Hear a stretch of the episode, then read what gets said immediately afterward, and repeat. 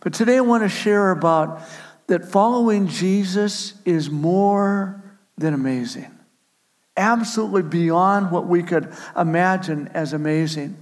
And I, I, when I think about this, I look around and I really believe that most people have settled for just the ordinary and common in life. They just have just kind of, maybe one time as a child or a young adult or something, they were dreaming of living an extraordinary life. But somewhere along the way, things happened and we begin to settle for that common, the ordinary. And sadly, we even become okay with that. We just resign to that. Unfortunately, there are other people who they can't even picture ordinary. Their lives feel so broken they're filled with pain and heartache and disappointment that they're haunted with this question Is this all life was designed to be? And I want to say, absolutely not. There's hope, there's an amazing life that Jesus has for you, for me. But I ask the question what could possibly change ordinary? Common, even broken lives into amazing life journeys that are beyond what could be imagined. Because there is hope. Our lives can be changed. And the answer for that is in the good news of Jesus. You know, the first disciples, we've been looking at them some, but they were, you talk about common and ordinary, they were as common and ordinary as clay. I mean, just around. There was, but when you begin to look at their lives, when they obeyed the call to follow Jesus, their lives were changed into something and transformed into something so amazing and extraordinary. God used them to change the world. And it's the amazing good news. And Jesus wants to do that for you also. That's what we want. We, we believe God wants to hear today. God wants to do that for you. You personally, everyone that's watching, your family, your friends, everyone who will receive the good news of Jesus and follow him, he has a promise of an extraordinary, amazing life. You know, last week we saw the Gospel of Mark. It opens up with this verse, the beginning of the gospel about Jesus Christ, the Son of God. The gospel is simply the good news about Jesus. And as we looked last week, that good news is for every one of us you, me, everyone that we know. It offers the promise of life like none other. Mark 1 14 and 15. As Jesus started his ministry, it says he went into Galilee proclaiming the good news of God. He said, The time has come, it's here. The kingdom of God is near. Repent, believe the good news. People, it's our sin that has separated us from God. Every one of us are filthy, rotten sinners to the core. But because of God's grace and love for us, He sent Jesus Christ for us. Jesus died on the cross to pay the price for our sins. And now you and I, we can have life, we can have salvation through Jesus. And the disciples responding to this good news, in them we're going to see an amazing picture of what believing this good news can do in our, do in our lives. So let's take a glimpse just in the beginning of these disciples following Jesus. In Mark 1 16 to 20, it says, Jesus walked beside the Sea of Galilee he saw Simon and his brother Andrew casting a net into the lake, for they were fishermen. And we looked at this phrase last week.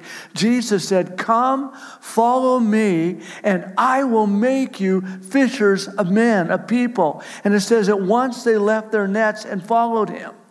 When he'd gone a little farther, he saw James, son of Zebedee, and his brother John in a boat preparing their nets. Without delay, he called them, and they left their father Zebedee in the boat with the hired men and followed him. They left everything to follow Jesus. But what did they get? What did they experience? And I want us to take a glimpse at some of that today through the eyes of Mark's gospel. They were called to follow Jesus. There was an obedience in their life, there was a, a commitment to really go after Jesus. People, the greatest privilege we will ever experience in our lives is we're called to follow Jesus. But they didn't get it all.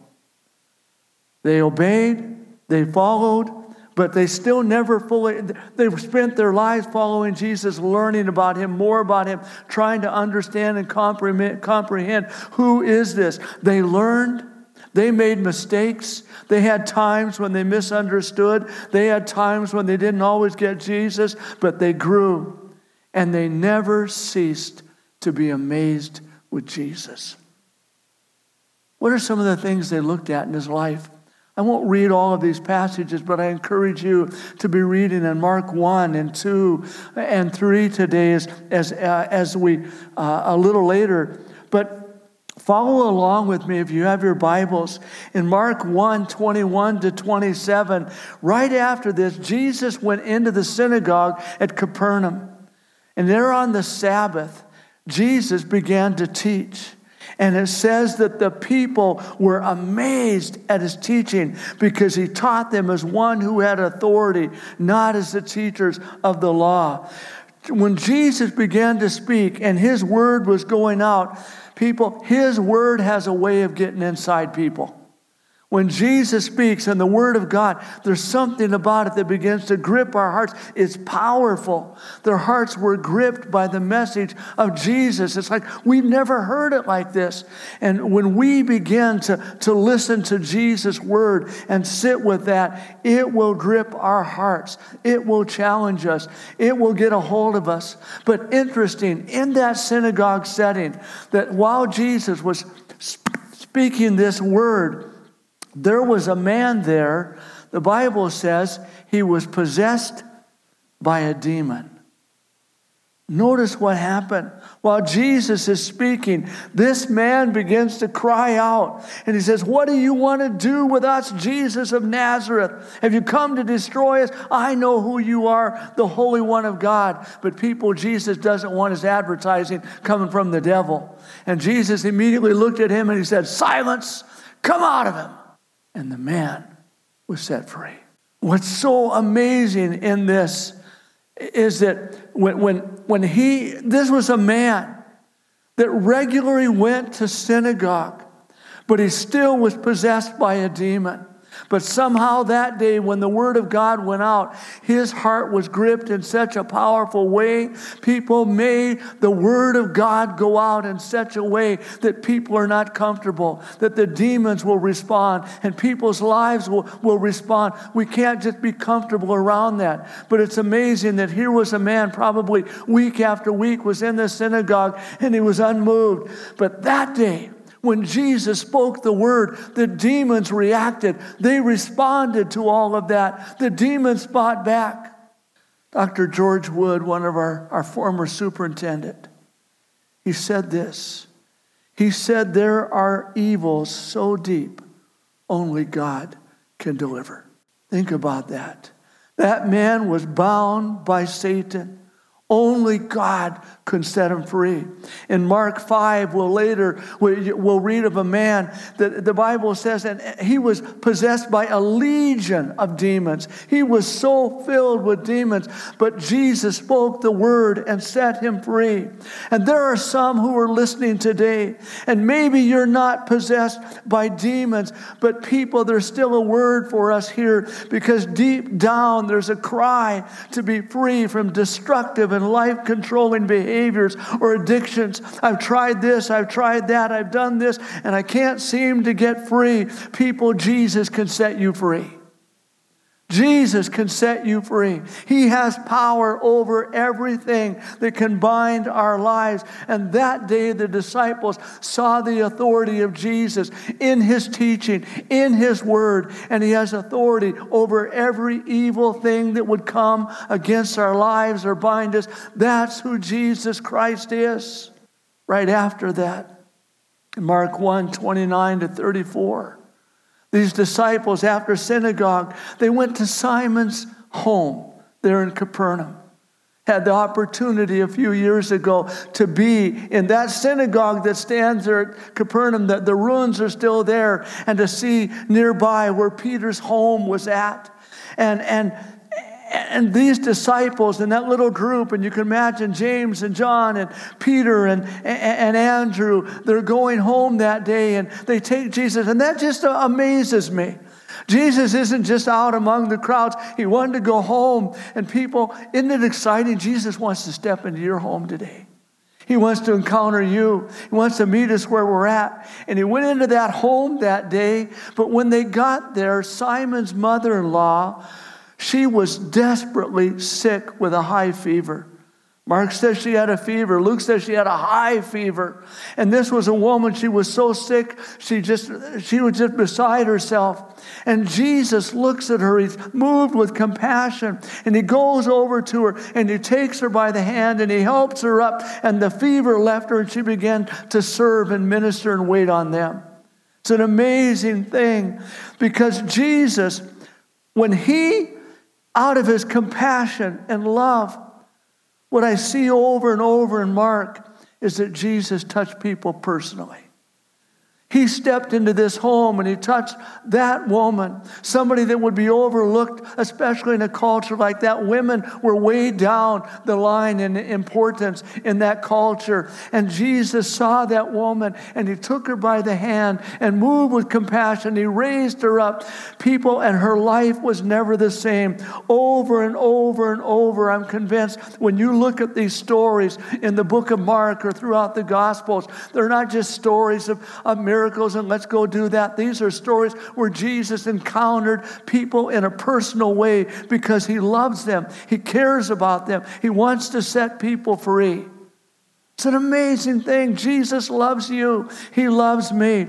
And he, when we encounter Jesus, He wants to do it in such a life changing way that we're never the same. And how many of us can say, I remember this place or that place where I encountered Jesus? We can go back to it. We can picture it. We remember what was going on. We remember what was said when Jesus touches our lives in a powerful way. And that way, that day, Jesus touched Simon's mother in law she got up and ministered to them. The disciples watched that. They're just starting to follow Jesus. They see the authority of his word, they see the authority of him to be able to cast out demons. He has authority over sickness. This is who Jesus is. They're amazed with him. Wow.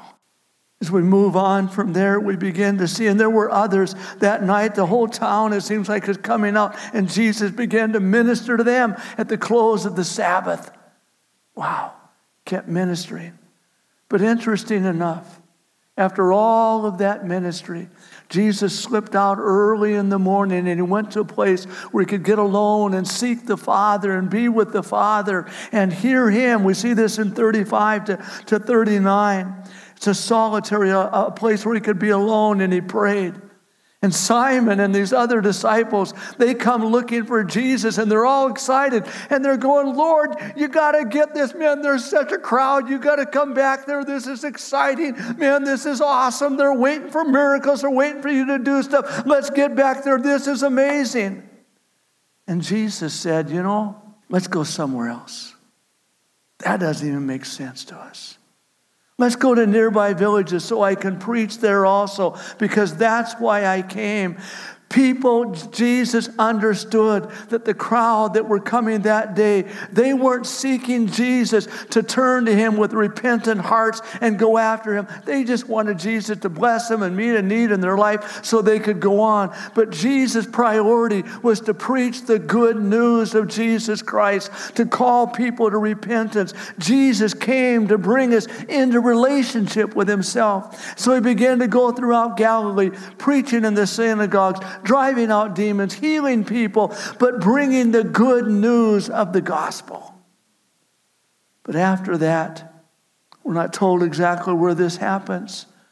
There's an interesting story here in Mark 140 and following that, and I want to read this one today. It says, A man with leprosy came to Jesus and begged him on his knees, If you're willing, you can make me clean.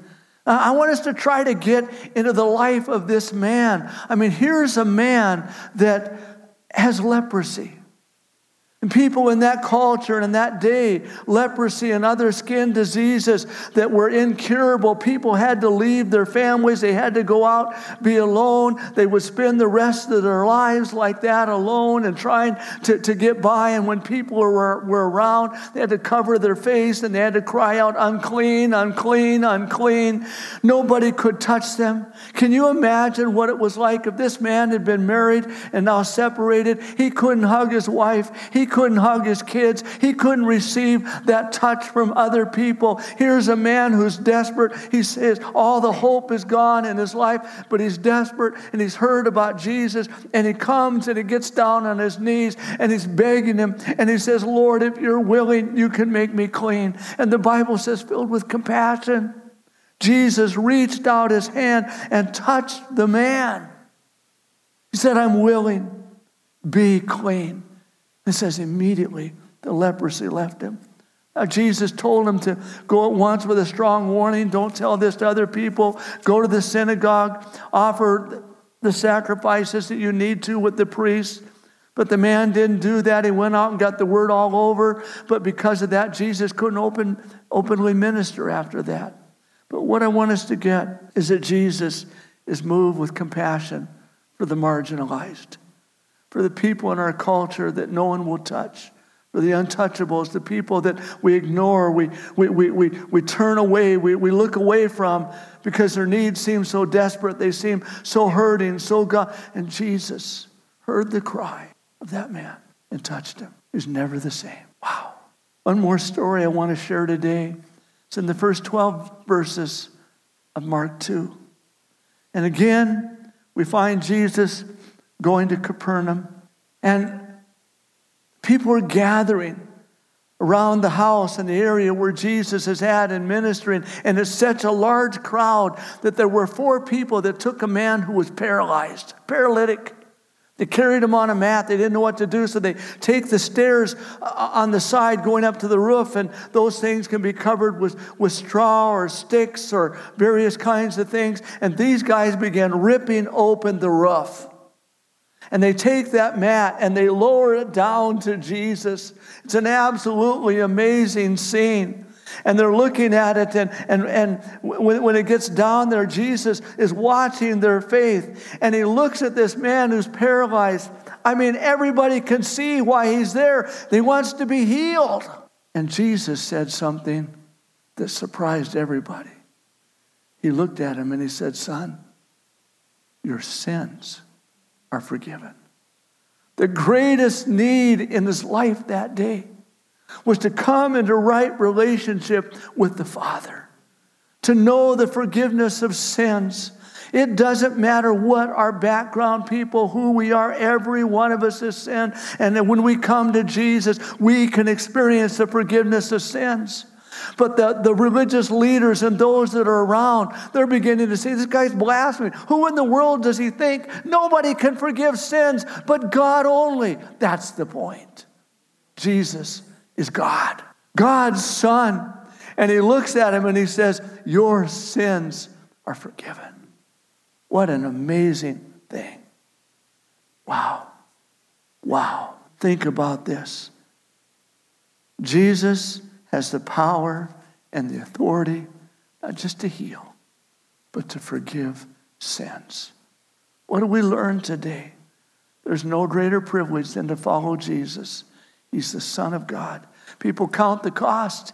It's worth it. The disciples left everything. Count the cost. Whatever holds or attracts our life, let's let go of that so we can follow Jesus.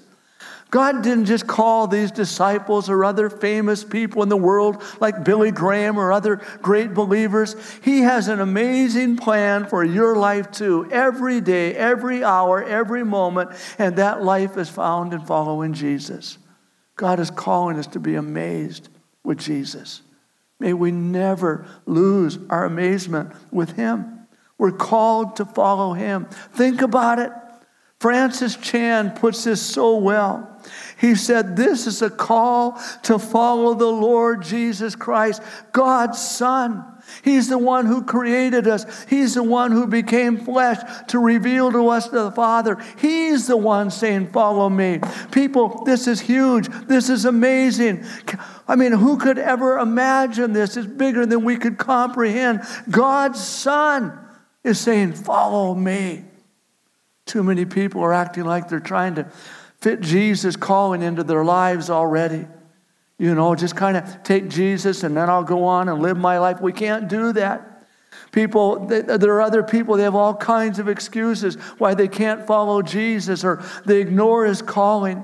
Somebody once said that an excuse is only a reason in the skin of a lie.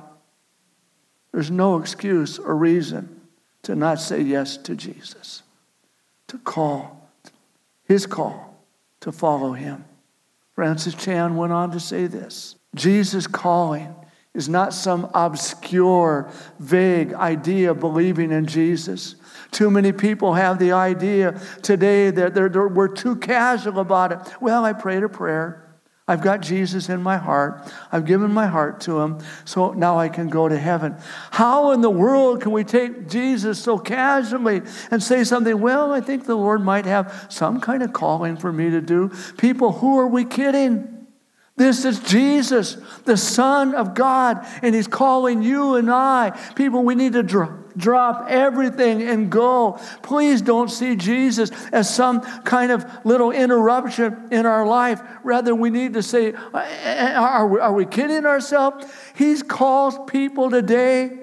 The call to follow Jesus is amazing. But to follow Him, we have to let go of anything that holds our lives. I want to invite you today, you that are watching and joining us by video or online live today, I want to invite you. I believe that the Holy Spirit is speaking and drawing hearts today to say, You need Jesus. He's absolutely amazing. Think of who's calling. There's nothing greater and to say, Lord, I want that life in you. I want to know you. I want to know your forgiveness. I want to follow you. And right there, you can pray that prayer. Commit your life to Jesus. We don't have to understand it all, we don't have to get all. Just determine I'm going after Jesus and He will help you. And we want to help you in your walk in Jesus. But ask Jesus to forgive you of your sins, make you a new person, and help you to follow Him with everything in your heart and your life. And I can guarantee you'll discover a life that is absolutely more than amazing. Let me pray with you today. Father, speak to hearts. I know you're speaking to hearts. Right there, Lord, help people to say yes to you, Lord. You're saying, Follow me. Follow me. Turn from your own ways and follow me. Right there, Lord, where people are making that decision, may you reveal yourself to them. Speak to them. Bring your life, your peace, your hope, your salvation, your forgiveness. Give them a new life in you. In Jesus' name. Amen.